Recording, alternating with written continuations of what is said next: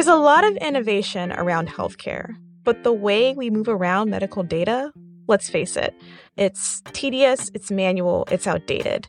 But that's changing.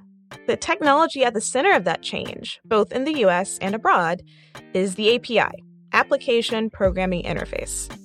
On the outside, API integration seems like an easy way to add new functionality to older systems, to allow different services and platforms to talk to each other.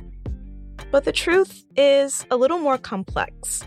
And that complexity is causing many to come out in opposition to healthcare IT modernization. But why? Upgrades, more agility, more features. Those are all good things, right? This is Compiler, an original podcast from Red Hat. I'm Brent Simoneau. And I'm Angela Andrews. We go beyond the buzzwords and jargon and simplify tech topics. Today, we're taking a closer look at APIs. This is one episode of our series on legacy technology. To listen from the beginning, start from the episode In Defense of Legacy. Let's see what producer Kim Huang has for us. The way I think about it is that APIs allow systems or applications to talk to each other, to communicate amongst themselves. That's Jamie Beckland. He's the president of Context, a company that specializes in API security. And really, I think the elaboration of APIs has created whole new categories of what software can do, how it can work together, and how it can sort of be componentized into microservices and also expanded to do much more across functionality. APIs allow different applications or services to integrate and share information under specific conditions without the different teams involved having to know how these services are implemented. They're kind of like an agreement or a bridge between different pieces of software. Most people don't think of APIs as legacy software, but they have been around for quite a while, around three decades. At that time, they would pass information between mainframes and be local to the systems they were operating on. Today, they are how most people encounter older systems and older programming languages. The interface might be different and modern, but it's still that older software underneath the window dressing. And since old systems are still pretty common, APIs are common too people interact with APIs probably most of the time without realizing it. Today, API calls represent over 75% of all internet traffic. It's the majority of the internet, right? If you think about any service or any system that you're using through a browser, it's going to be built on top of a bunch of APIs. Every app that you have in your phone is built up of a bunch of API components. So, really, almost every experience that humans use on the internet is built and managed through APIs. What? Did they say 75% of all internet traffic? Mm, yes. That's huge. I thought it was Beyonce, but you're telling me it's APIs? what? So- software eats the world, APIs eat the internet, I guess. Sheesh. Yes. So, I want to talk a little bit more about the proliferation of APIs like over time. This is something that has been kind of like this fast development, this rapid development. I mean, APIs have been around for a while, but the the use cases for them, specifically in tech heavy areas like social media and banking. Think about when whenever you go on Facebook Marketplace to buy something, or whether you you know you have uh you know integrations on your social media platforms to make a purchase, or to go you know to have it integrate with a, a personal calendar or or another app that you use. Those are all made possible with APIs. Okay. So APIs are the goat. They're what's out there. They're making the internet run. we wouldn't be able to do a lot of things without APIs. Right. Yeah. That's true. And this is starting to become really essential in different industries, like I said before. But for this episode, I want to focus just on healthcare, how API integration is being used to update the infrastructure in healthcare systems especially when it comes to the matter of sharing patient information between providers. how healthcare IT is structured now, how it's always been, right? And how most of our listeners will understand it is that when you go to your doctor and say you want to go to your doctor and then go to a specialist, well, that specialist has to have the same information that your primary doctor has. How do they get that information?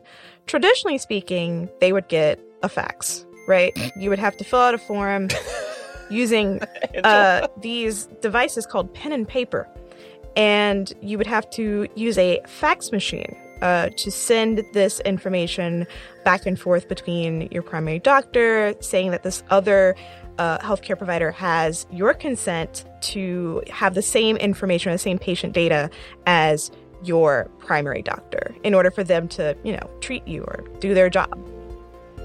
I think it's funny that you said used to. Mm, that's, Still do. That's true. They still do. do. Still do. 100%. Yes. I'll do you one better. Yeah. I very recently hand carried paper medical records from one medical office to another one and a CD, a CD ROM Mm, wow. with images on it. Those it. images. Yep. Oh wow. We've come far, but we This was all, not that long ago. This was haven't not all long ago. come far. Yeah. No. And those situations are extremely common, right? Mhm. Yes. But where are we going now? So, in the last few, I would say the last decade or so, governments have kind of stepped in and said, surprise, surprise, this is not very efficient. And we want healthcare, you know, to kind of reflect the different changes that are happening in technology in other, you know, other industries like banking, where you don't have to carry a shoebox full of your receipts from one bank to the other, or, you know, uh, for for context. Um, but what what we have in place currently, and this is this is the product of many years of work, is something called health information exchanges, Mm. and that's at the state level. This is mostly pertaining to the United States. These kind of exist at the state or regional level to handle the movement of patient data back and forth in the form of EHRs, electronic health records. So, Brent, you're you're hand carrying the files. This is kind of the equivalent of that. Mm, okay. But for a variety of reasons, some we'll talk about today, it's still very difficult to move patient data between doctors, hospitals, and other healthcare providers. Mhm. This is called interoperability, so we'll use that word moving forward. Now, the 21st Century Cures Act, a US law that was passed in 2016, requires the ease of movement of these records by the end of 2022. Well, it's 2023 while we're recording this. How how is that it working sure out for is, Brent. How we doing? Let's just say things are in flux. yeah. Okay. Well, I assume this is like a very Complicated. challenging and complicated technical problem. In addition to sort of like legal and privacy and all, all that, you know. There you have it. Yes. And I want to bring it back to APIs because Yeah. these there's so many different, you know, parts of this, like you say, but like why are APIs such a huge component of this type of modernization? I spoke to Bobur Umurzokov. He likes to be called Tiger. He's a developer advocate who works with the Apache Foundation, and he's written extensively about APIs. APIs can be modularized uh, in such a way that different people can work on one API, another team can work on another API. That gives more flexibility. Instead of like completely replacing the old system, uh, as a developer, I can use APIs to bridge this uh, sort of gap, and then I can step by step move my uh, the big legacy app systems uh, by migrating to the APIs, not immediately, so that I can allow new models can talk to other new models through the APIs easily. That makes transition to modern technology smoother, right? you have people who are very, very eager for this to be a new normal where people can just, mm. you know, move their electronic health records, their patient data from one place to another very easily. So it seems like it's the cure all, right? Yeah. It it's does. the cure all for legacy systems with the ability to change the user interface, add new functionality for the user themselves. It all seems very ideal, picturesque. Mm-hmm. I feel like there's a butt coming. Uh, you know it is. I'm just waiting for it. But it's more complicated. I there, There it it is. is. than that. Yes.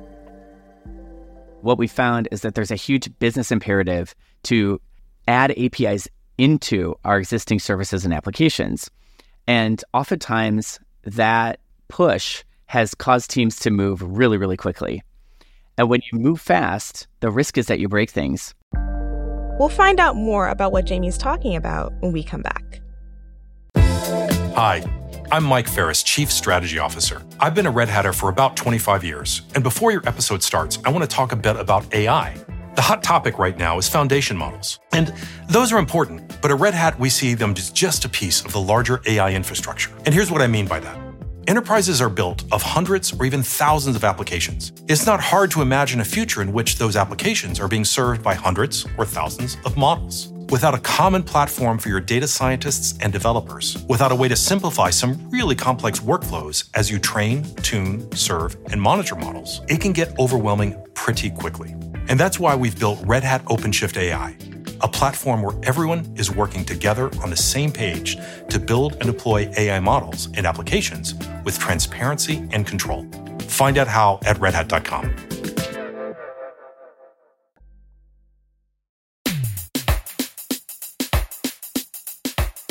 Where we left off, Jamie was telling us about the complexities of using APIs for the exchange of health data. You know, where a more open understanding that there's a value exchange going on between the user and the social media platform or between the media company and the advertiser, right? There is an implicit understanding from the consumer that part of the opportunity to get something is that they're sharing some part of themselves. But that's not the case in healthcare. Mm. So we're thinking APIs are very useful for, let's say, buying something off of a social media platform or having all of your different applications integrated with each other. If you want to share photos, if you want to mm-hmm. have things integrated with your personal calendar. But this isn't the same thing. This isn't apples to apples, right? This isn't the, the same thing as buying a t shirt. This is a person's medical history. It's very deeply personal information that they probably don't want to share with anyone else. Exactly. Mm-hmm. So these are two different ends of the spectrum mm-hmm. where we put information out there easily, freely, no one cares.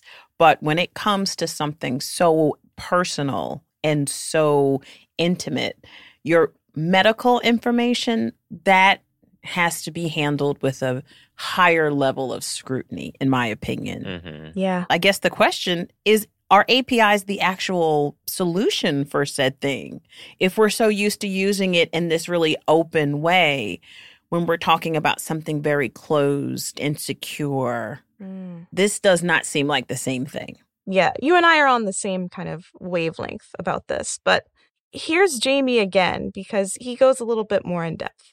When we're talking about PII, personally identifiable information, citizen data, patient data, when we're talking about the data of individuals, there is already an expectation of privacy. And we've seen, I think, in the last five years, a huge explosion in awareness from consumers about how at risk you know their online information is. So when you take a step back and you look at where this landscape has led us, if you're a bad actor, you sort of go where the easiest target is. And APIs are the easiest target today. Mm. Wow. Yeah. I can see that. I can totally see that. Yeah. Yeah. And it's almost if we're talking about such private data and protecting, there are laws in place to protect people's medical information and PII.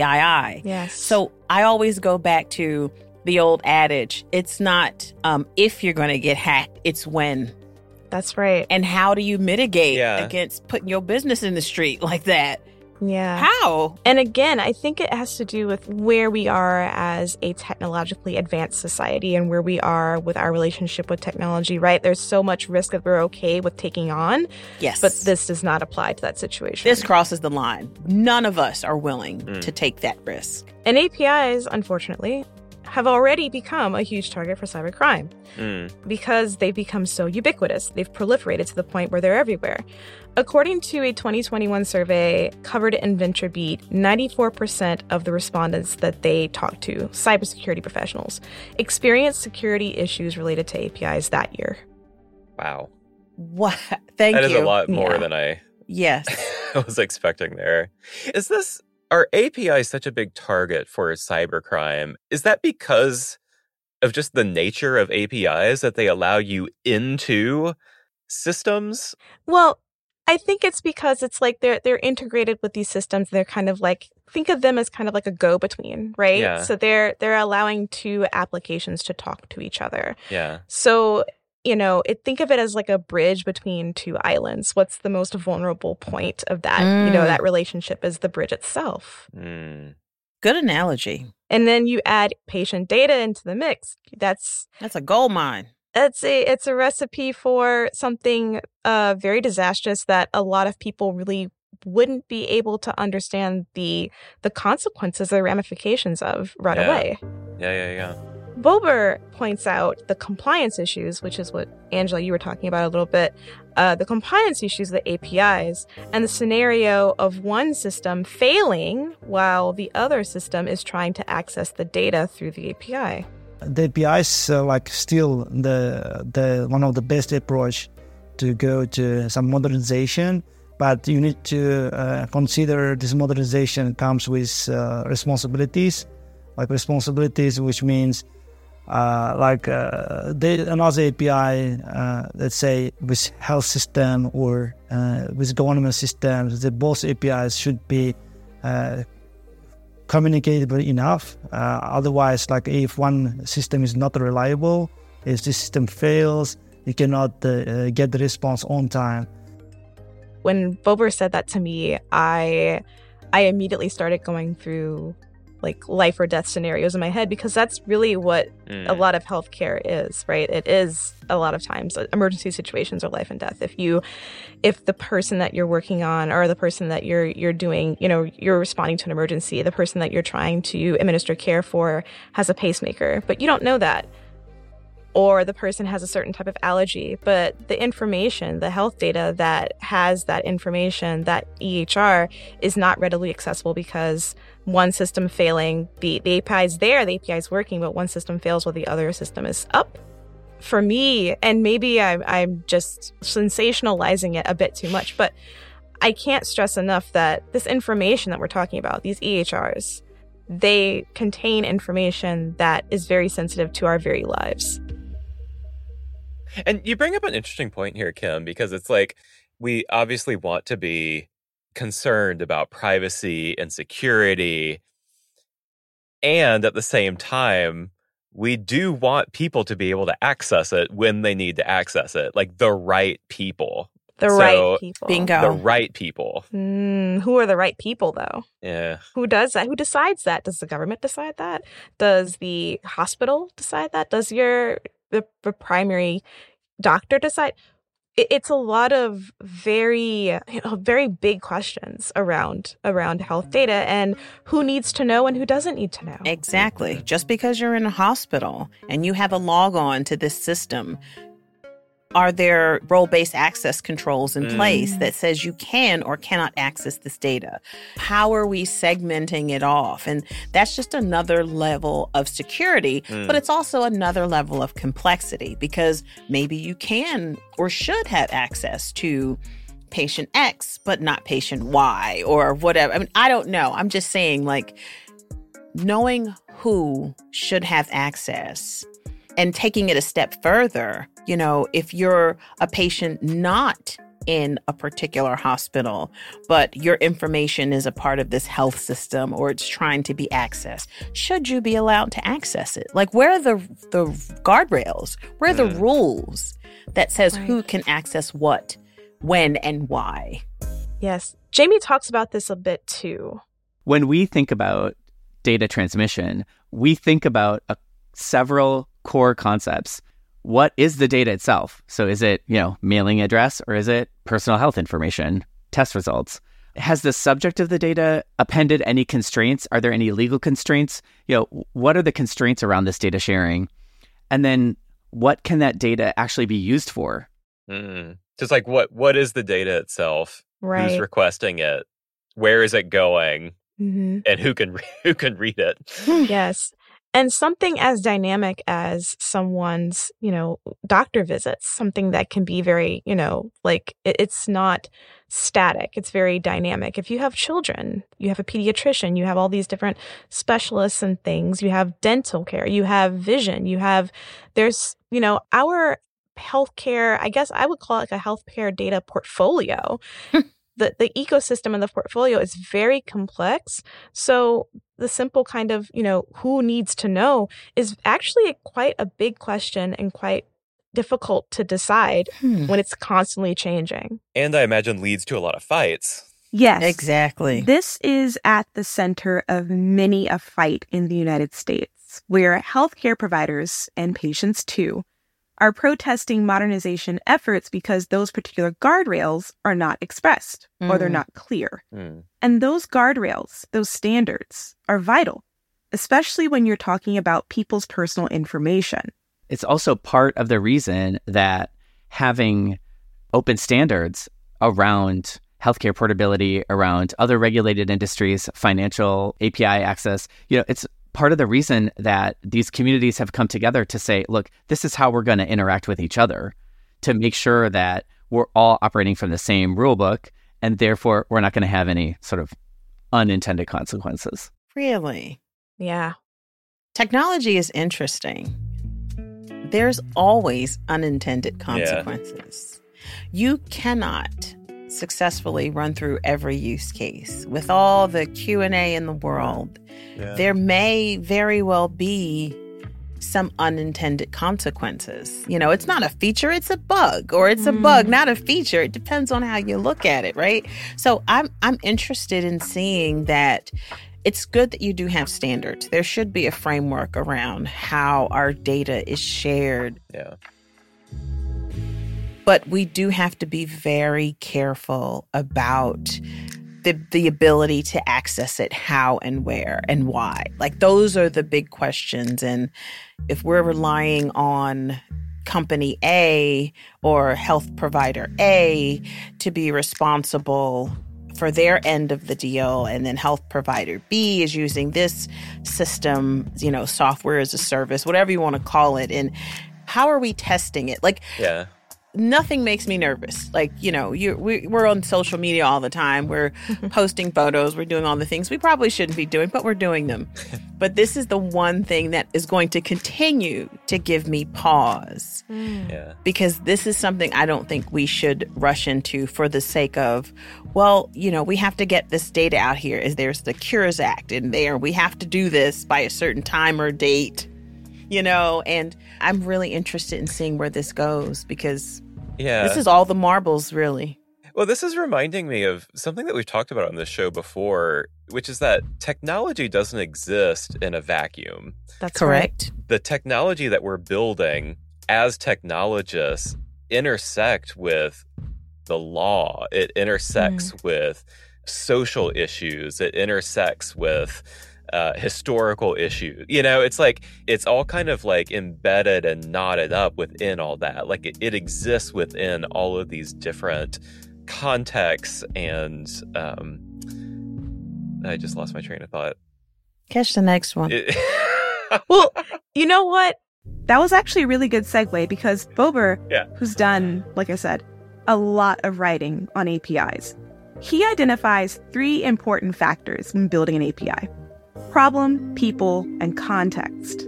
Those factors are important, but they're not the only things we need to understand. Uh, when you were, uh, let's say, dividing this monolith application or identity system, uh, think about like uh, what will be the outcome for the future uh, when you are migrating uh, the system to another newer, uh, better systems, because the factors also depends on not only like three uh, problem consumer context, but in the future how you would like to support. This is the reason that I wanted to talk about APIs within the context of legacy technology. Because sometimes the challenge with migrating to a newer platform or a newer system isn't a technical problem. It's a human problem. Hmm. Wait, say explain that a little bit. I don't Yeah. So we have a situation here where we have the solution, right? APIs are a great way to have two different systems talk to each other, okay. right? There are problems with API security that obviously need to be addressed if you have leaky APIs. If, you know, like there's the people who are building it, there's a lot of episodes we have in our back catalog that you can listen to that have the same kind of refrain. Uh, the people are building it are not building with security in mind, then obviously you're going to have people who take advantage of that, bad actors, right?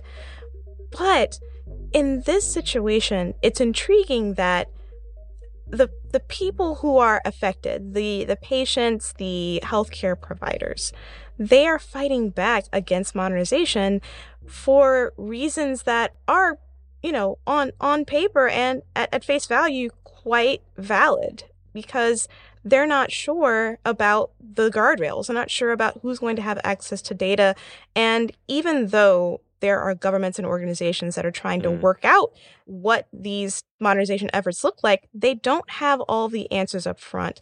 And when you don't have all the answers up front with something as sensitive as heart surgery, that's kind of um concerning. that is concerning. Yeah. But think about technology usually.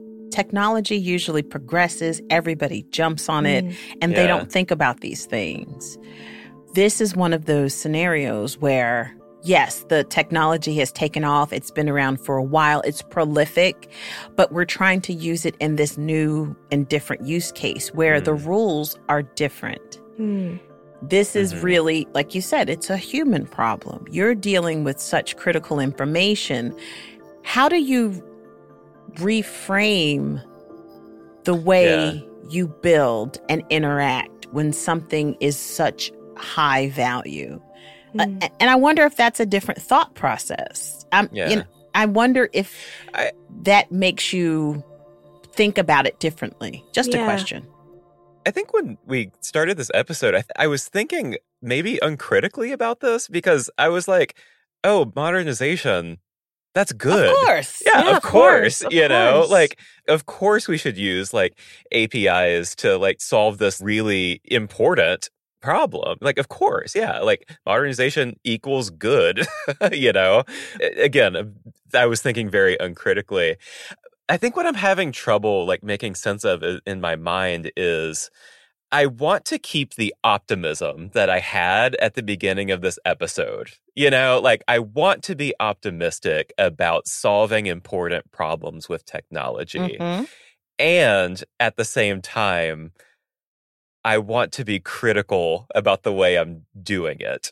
you know, like, yeah. and sometimes I don't know how to hold those two things together because it's so easy to slide into like it pessimism is. and paralysis. Mm. You know, how, how do you hmm. think critically while also remaining optimistic? Good question. Angela, what do you think? I'm okay, so I'm going to be perfectly honest with you. yeah, go ahead. Go ahead. I am hopeful, but I am very terrified. This is one of those things where rushing to modernize can mm. definitely have its downside. Yeah. And for those folks who are rallying against this type of modernization, it's because their lives are at risk. Yeah. And there's very few things that we do on the internet where our lives are at risk. Mm. And this really does just change my perspective mm. in how technology is being used. I know that there are amazing companies out there working to solve this very problem.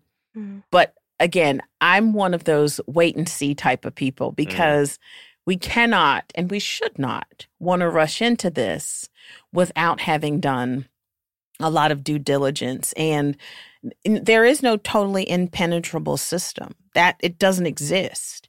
You know that's why there are bugs. That's why things happen. Mm-hmm. vulnerabilities happen. You know so can we promise?